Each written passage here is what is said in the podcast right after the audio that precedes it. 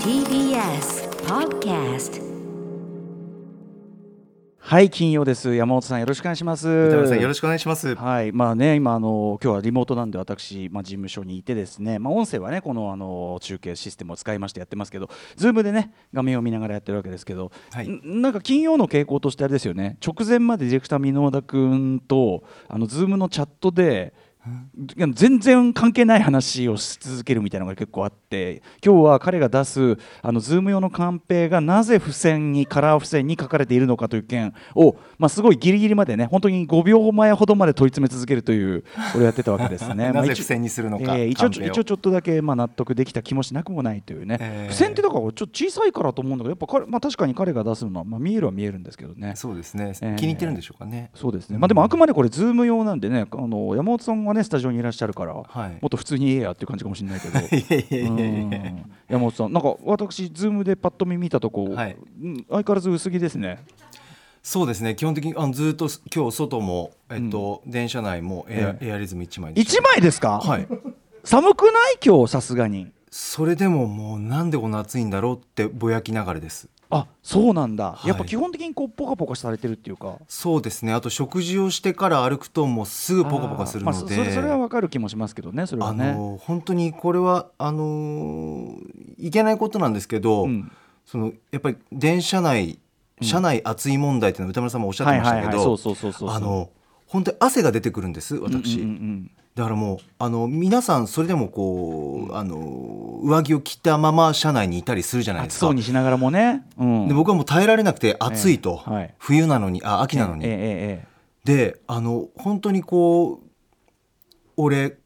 裸でいられるなっていう なんかこうとにかくそのイメージで本当はねうん自分をコントロールしてはいはい我慢してしのぐみたいなのがありますね。まあでもさ俺裸でいられるなこ こって、まあ、正直さ確かに今日寒いでしょとか言ったけど、はいこのぐらいなら別にええ裸でも問題ないっちゃないぐらいのまあ温度ではありますよねそそうですんねな凍え死ぬみたいなことはないわけですからね。そうですね特に車内はそうですねもう公共の場なのでそうだよあのね。いけないんですでけどでもで電車乗ったり、えその建物内ね、はい建物内が多い人はまあねそういう意味ではまあ裸っていうかで裸に一番近い状態としてのエアリズムっていうのはこれはまあそうですね一つので,、多分山本さんのそういう心づもりなんなら俺は裸俺の俺のそのエアリズムはなんなら裸に近いものみたいな多分その意識が漏れ出てたんだと思いますけど、ええあの水曜パートナー日比さんが、はい山本さんのあの、えっと、あれでうろちょろしてるのは、ええあれセクハラなんじゃないかないかと思うんですよねっつって。え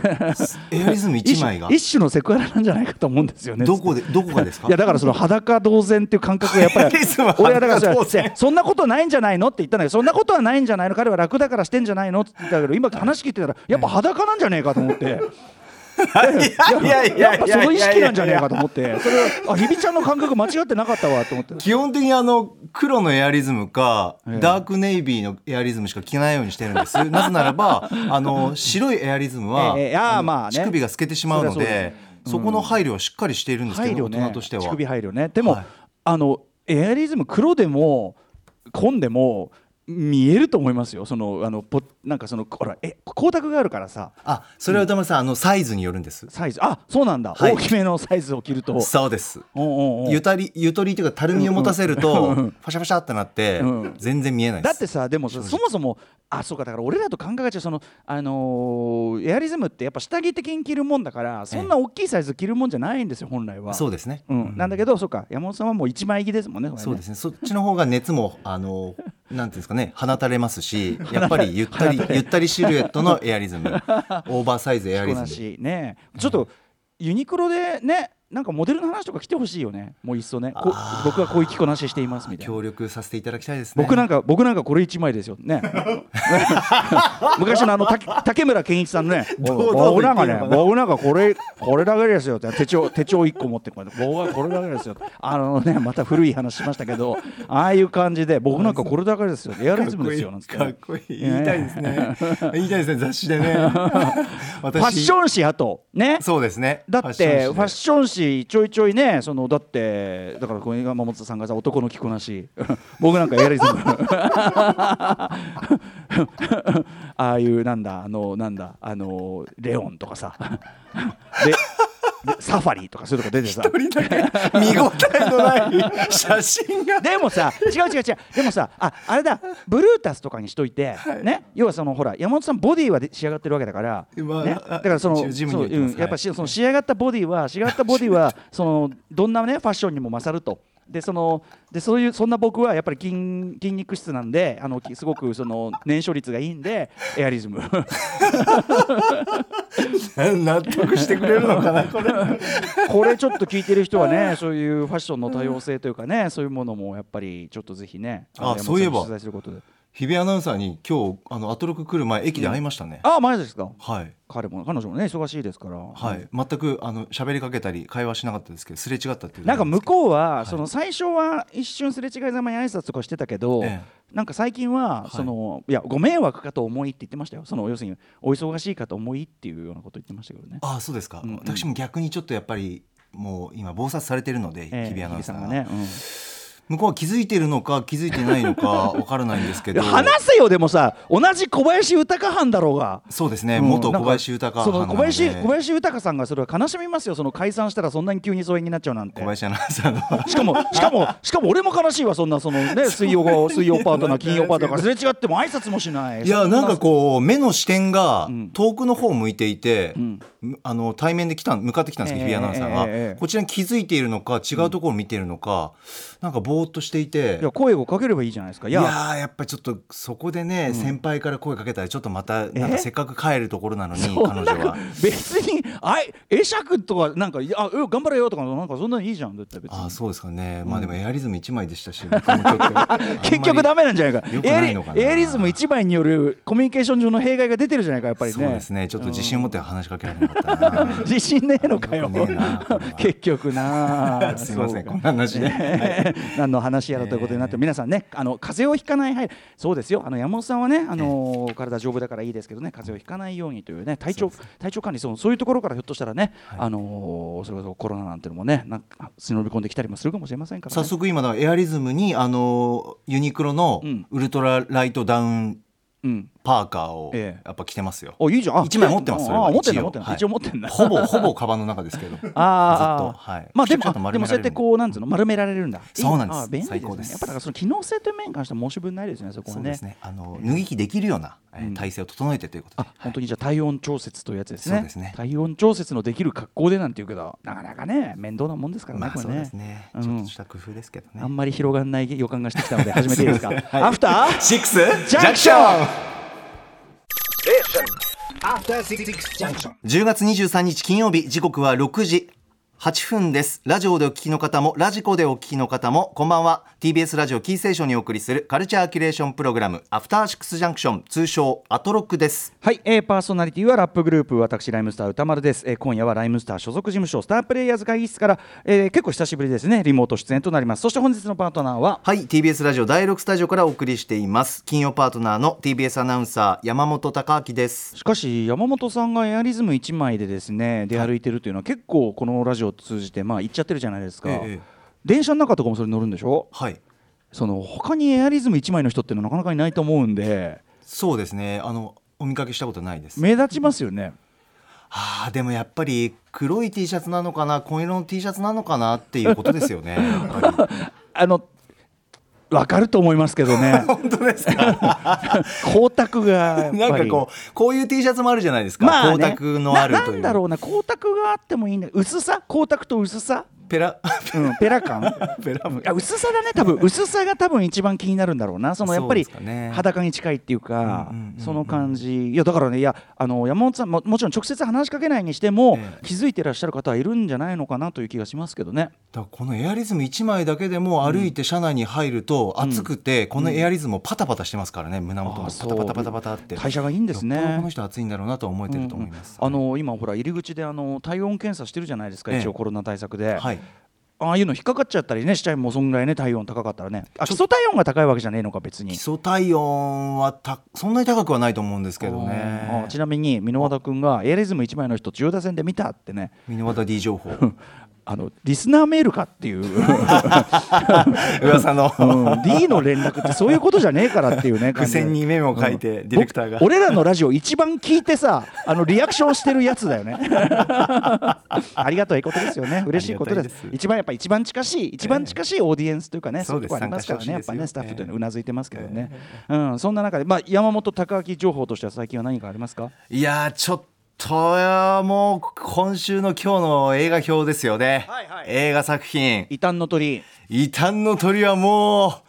もうよくぞ作ってくれたというような、ええええもう私はもう大好きな作品ですね、うん、これあのーですねあのーももちろんこの後ねえっと6時半台ですか、えームービーウォッチメンやりますからもちろん本題はそっちで行きますけど、はいえだからこの時間帯あの仮にで皆さんいいですかこの時間帯仮に映画の話をしていても、ええネタバレとかはしませんし、はいいや山本さんがすればそれは知りませんけども気をつけます私は知りませんしませんし、はいえーただやっぱその異端の鳥もさもう要するに上映時間が3時間ねぐらいち3時間弱ですね、えー弱ありますし、はいい、あのいろんな要素ありますね原作小説もあったりなんかして、私も準備してて、ちょっとねあのやっぱこれ入りきらないもうあの要はもうさっきもせっかくノート作ったのに、ええもう赤字を入れまこう赤でこうやっうわもてうびっこしりれは言う時間ないノートにこれは言う時間ないこれは言う時間ないなみたいになってるからなんならそういうねこう周辺情報みたいなこの時間にしとくっていうのも一つの手かなとは思ってこれネタバレではないですよ。補填をお願いします補填補填 うんあーちなみに山本さん的にはじゃあそのどこがそこまでというかえもうネタバレにならないようになとかくネタそうバでレにすねあのーまあエンターテインメント作品として私はとにかくあのもう負の連鎖、んもう人間の邪悪さ、えうーんなんかこう残酷さみたいなのが、えええもう章ごとにこうどんどんどんどんこう連発していくわけですよね。はい章立てになっておりますもうもういろんな角度からその手法を見せてくれるんだなっていうか、いろんな人間性を見せてくれるんだなっていうのはいはいたまらなくて、うんあっという間の3時間弱でして。うんまあ、細かく言うといろいろあるんですけどネタバレ気をつけますけど、ええ食事シーンがね食事ね、食事行ってみましょう。じゃあもねちょっと食事に特化した話しましょうね。はいうん食事シーンいかがでした？まあ最初はね、あのーなんかおばあさんの家にね預けられて、そうですね今思えば、はい振り返れば比較的平穏だった。そうです振り返ればですよ、うんもうたくさんあるんですけど僕僕ね二度見たから、はいそうするとさやっぱさあのオープニングの方でいや最初はそのどういうやっぱさちょっと後ほど見ますけどつかみが強烈なんで、はいあのうわどういうことになっちゃうのかなってもうすでにまがまがしいんだけど、二回目見るとやっぱりあちゃんとあったかい具の入ったスープ。そうですよねねああそうかそうかあそうだあったかい具の入ったスープちゃんと食べてんじゃんっていうわーそうだそうだ感じがありますもんね最初はねそうですね食べ物の変化というのは次第にねやっぱりありますよねどぎも抜かれたのはあれマッシュポテトなのかな、うんうんなんかドロドロっとしたこう、うんポテトをすりつぶしたようなうんうんのと、うんあの猫のコラボですよねあこれはあれですねうもどうきねうどき屋がね出てくるとこれあの映画表の中では言いませんけどうどき屋演じるまあ粉屋というのかなあの小説では粉屋と説明してましたけどね粉屋まあ要するにあの水車があってえええーあれじゃないですか小麦あのあれじゃん小麦あのあれをさこう粉にしてるんじゃないですか小麦粉にしてるんじゃないかあそうですねそうですねれすりつぶしてそうはいそれですりつぶして売ってるという商売で、えー多分自分自身はちょっと年だからなかなか動けないからまあそのね使用人を使ってるというようなねそうですねうどき大体さ大体うどき屋出てくるとさもうすでにさどんな映画でもさどんな映画においてもうどき屋が出てきたらそれろくなことにならねえよってい そうなんですか、うんそういやうどき屋が出てきて事なきを得たことってあんのああそうなんですねもうなへー必ずいやもうあのう逆に言えばうどき屋出てくれば間違いないっていうところありますからそれははあつまりそのあだからそうよ山本さんなんかええうどき屋が出てくるっていうことで映画を選んだけば、はいほぼほぼ間違いないんじゃないうどき屋シリーズってことですか、うんちなみにウドキアさんはエス・クレイグ・ザラー作品もね、はい大好きあのー常連化してますからーあのーあれですよ「デンジャラス・プリズン」も出てましたしこの間のあそうでえしったっけとなんだえっとブルータル・ジャスティスも、はいあのー出てきましたから。ああそうかそそうそそううそうこに注目したらいいのかそういうだからあの例えば一連のラース・フォントリア作品なんかもまあ出ておりますしこれはねパンフに書いてありますけど、いろんな B 級作品とかもガンガン出る人で、あうーんでやっぱりそのある種のまがまがしさというか、はいすもう登場するだけでなんかこう嫌な感じ出せる人っていうのかな。ああ、なるほどねあ不動清さん、これパンフのあれによると第二次世界大戦中のドイツに生まれ、えー、18歳の時に故郷を去ることを決め、えーイギリスに移り住んだってことなんですってへー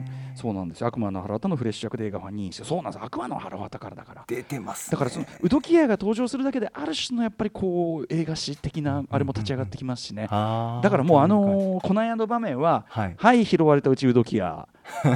はいろくなことにならない。 なるほどね。うん、来るぞ来るぞっでていう食事シーンあれそこなんかスープあマッシュポテトかマッシュポテトをそうですねまずそうだしかもそれをさそのあのあれじゃん、まあ、ネタバレネタバレにの決定的なネタバレしないように言いますけど、えー交尾する猫を見ながらあーもうねねっとりした目線でこうペチャペチャとこう食あ